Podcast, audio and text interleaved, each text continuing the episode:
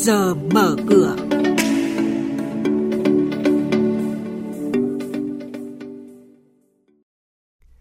Thưa quý vị, 20.000 tỷ đồng đầu tư gần 61 km cao tốc Ninh Bình Hải Phòng đoạn qua tỉnh Nam Định và Thái Bình theo phương thức đối tác công tư. Lãi suất qua đêm liên ngân hàng bất ngờ tăng vọt. Chính phủ yêu cầu đẩy nhanh giải ngân vốn đầu tư công. Thị trường chứng khoán trong phiên giao dịch hôm qua, VN Index tăng điểm là những nội dung có trong chuyên mục trước giờ mở cửa.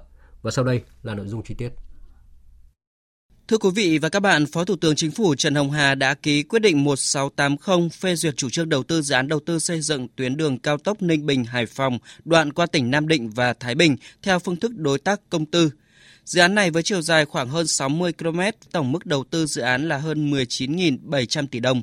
Dự án này sẽ làm cơ sở để thu hút nhà đầu tư trong nhiều lĩnh vực, nhất là phát triển đô thị, công nghiệp, thương mại và dịch vụ, đáp ứng kịp thời khi có sự cố thiên tai, biến đổi khí hậu trong khu vực, tăng cường củng cố quốc phòng, an ninh, nhà đầu tư, doanh nghiệp dự án được hưởng các ưu đãi về thuế thu nhập doanh nghiệp theo quy định. Lãi suất liên ngân hàng liên tục tăng trong những phiên gần đây khi thời điểm chốt quý 4 sắp tới gần.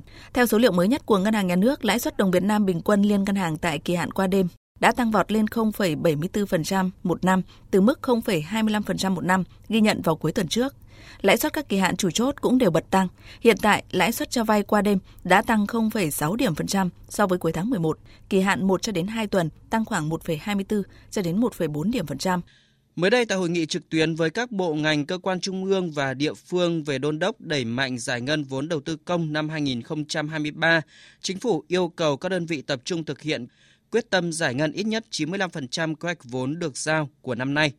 Tại các dự án giao thông trọng điểm cũng như nhiều địa phương, thời gian này là giai đoạn nước rút để đẩy mạnh giải ngân vốn đầu tư công, đóng góp cho mục tiêu chung. Ông Hoàng Hải Bình, Giám đốc Ban Quản lý Công trình Giao thông tỉnh Hưng Yên cho biết. Quan trọng nhất đó là công tác giải phóng bằng của các địa phương. Khi các địa phương được bàn giao sớm cho chủ tư thì tất cả các hạng mục thi công sẽ đáp ứng được tất cả các yêu cầu tiến độ và theo kế hoạch mà giải ngân. Ước giải ngân vốn đầu tư công hết tháng 11 năm nay đạt khoảng 65,1% kế hoạch Thủ tướng Chính phủ giao. Có 3 bộ cơ quan trung ương và 15 địa phương giải ngân hơn 75%. Tuy nhiên, vẫn còn hàng chục bộ ngành địa phương giải ngân thấp, thậm chí còn chưa phân bổ hết vốn. Quý vị và các bạn đang nghe chuyên mục Trước giờ mở cửa. Thông tin kinh tế vĩ mô, diễn biến thị trường chứng khoán, hoạt động doanh nghiệp niêm yết. Trao đổi nhận định của các chuyên gia với góc nhìn chuyên sâu, cơ hội đầu tư trên thị trường chứng khoán được cập nhật nhanh trong Trước giờ mở cửa.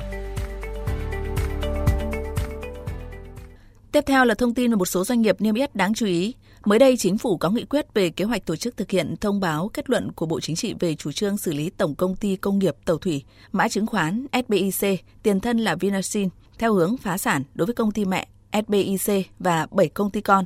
Thời gian thực hiện dự kiến bắt đầu triển khai từ quý 2 năm sau. Trong báo cáo tài chính quý 3 năm nay, các công ty cổ phần chứng khoán của công ty cổ phần chứng khoán Agribank, mã chứng khoán AGR ghi nhận đang trích lập khoản dự phòng lên tới gần 1.100 tỷ đồng trong đó 599 tỷ đồng là khoản đầu tư vào trái phiếu của Vinasin.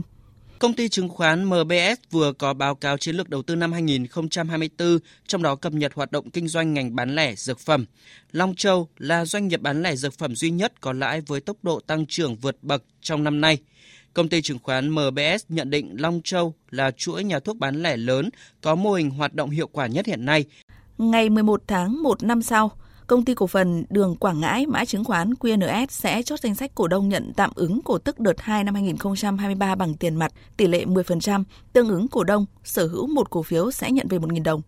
Với gần 357 triệu cổ phiếu đang lưu hành, ước tính QNS cần chi khoảng 3.600 tỷ đồng để thanh toán cho các cổ đông trên thị trường chứng khoán, phiên giao dịch hôm qua không có gì quá nổi trội về diễn biến của chỉ số, nhưng thị trường vẫn có những điểm nhấn, trong đó đáng chú ý nhất là cổ phiếu HNG. Khi mã này bất ngờ nhận được lực cầu mạnh và lên mức kịch trần, nhưng nhìn chung thanh khoản thị trường thấp, đa số các mã trên sàn giao dịch hôm qua chỉ biến động trong biên độ hẹp, Đóng cửa phiên giao dịch chiều qua, VN Index giảm 0,26 điểm xuống 1.121,99 điểm, HNX Index giảm 0,66 điểm xuống 230,6 điểm, Upcom Index tăng 0,22 điểm, đứng ở mức 86,46 điểm. Và đây cũng là mức khởi động thị trường sáng nay.